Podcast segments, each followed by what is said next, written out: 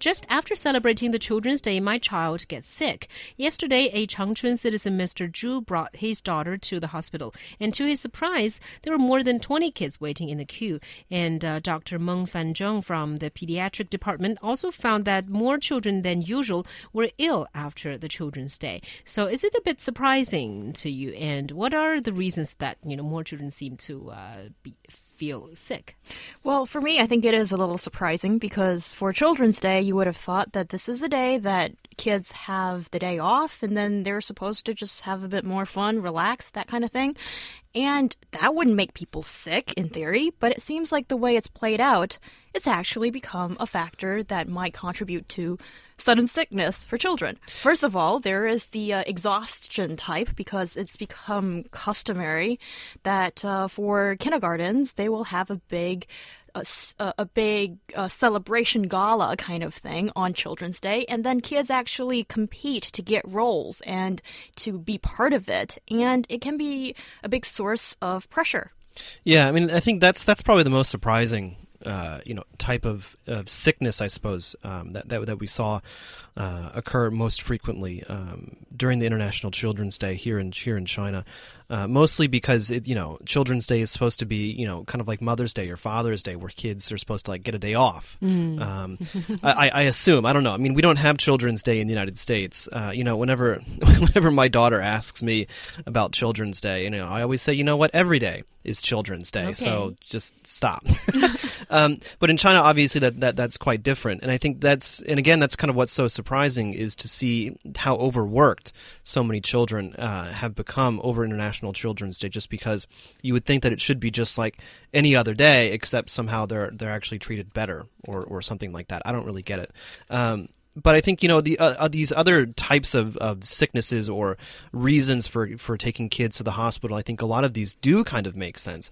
I mean, any kind of holiday or you know when, when you're going traveling or you know when you want to treat your kid nice and there's less there's less less limits.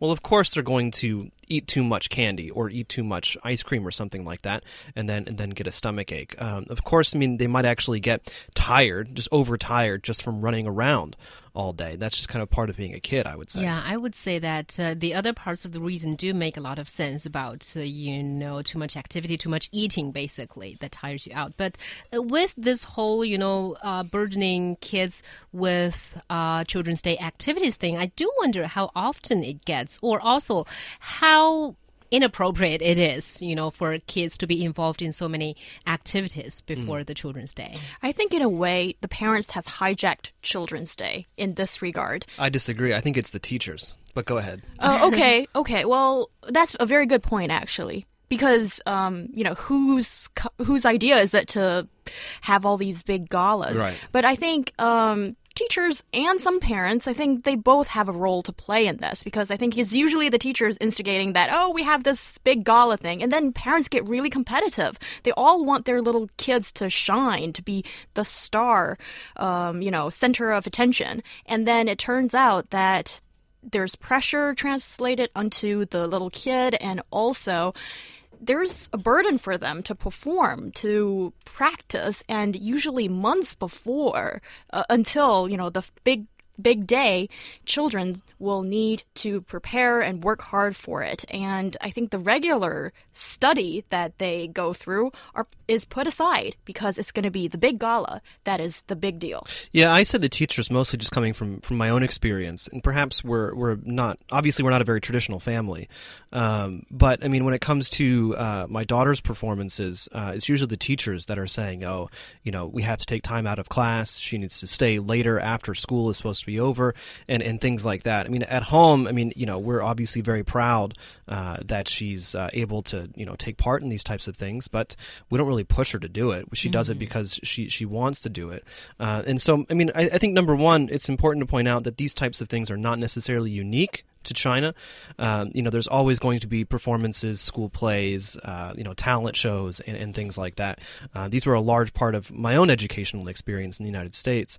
Um, but I think in China, what is unique is is how it's not just necessarily one school that's doing it, and all the parents get to show up and you know take pictures and film it and say, "Oh, look, look at how great my little star is." Rather, they really do kind of turn into competitions between schools, uh, where you have like a whole uh, you know celebration ceremony thing where it's a bunch of schools all not necessarily competing for a prize, but I would say per- perhaps competing for, for more face or, or something like that. And I, I have never seen anything like that in the U.S., at least among the primary school level. Mm. I guess it's a little bit of a Chinese thing, but on the other hand, I also wonder how harmful can it be because I remember being a kid. You know, kids are vain; they like to attend these sometimes pompous activities and show their parents how much they have gone through during the whole year, how well they can dance and sing and be together. And usually on Children's Day, even if it's not, you know, fall, falling into the Dragon Boat Festival, you still get a day off or half a day off to attend these things. And great, no school, you know. So I'm thinking how much it hurts the children. Apart from that, they're being sick from overexhaustion. That's I think question. It, yeah, well, I think uh, depends on the parents' attitude, depends on um, the other kids' attitude, and also the teacher's attitude when it comes to the treatment of these kids on this special day for them, supposedly, because for those who can't be the star of the play, which is the majority of the kids, or aren't that great at, you know, one of those talents, then it could be a time for them to just sit on the bench, pretty much. And I was one of those kids. no, really? yeah, because my my mom's like very uh, Western style thinking made her uh, do the decision that uh, I would she would not force me to go mm. to any of those special classes, whereas a lot of other kids did. Mm. So I didn't have any special talents. I was really lucky that she didn't make me feel bad for being, you know, sitting on the bench and now, looking at the whole thing. Now here you are stuck doing radio every day. well, not well. Who, who, knows? But my point here is that because you know I kind of had the optimism from my mom, so I didn't feel bad. Hmm. Whereas I remember other kids were. Some of them felt really bad because they felt completely left out, and as if you're inferior than those people on stage, which is completely a wrong idea. Yeah, I think that there, there, there is. I mean, my I think especially for in, in in Chinese society, these types of experiences for children, you can almost call them baptisms by fire, um, because because I mean really I mean we see this type of pressure and intense competition, and I think that it really at, at, at the school level it's very reflective of what's happening in, in Chinese society as a whole, uh, and so in a sense it might actually be kind of good for them. Um, I mean, if, if if we were dealing you know with with crazy soccer moms in the United States, mm-hmm. I, I, would say there's a huge uh, competitive distortion in in uh, in a lot of their behavior. But somehow in China, it seems to to be almost natural that this would happen. I'm not saying it's good. I'm not saying it's bad, but it does seem to be kind of a natural uh, thing to be happening. Um, and I think that in general, I mean, you know, I I never thought I would feel this way, but yeah, I'm a little bit disappointed when my daughter isn't chosen to be like in the front line of her really? of her dance group. Oh. Yeah, because it because you know I I think that she's great. Obviously, I mean I think that she should be you know the number one star. Uh, but the fact of the matter is, I suppose that is is that she isn't.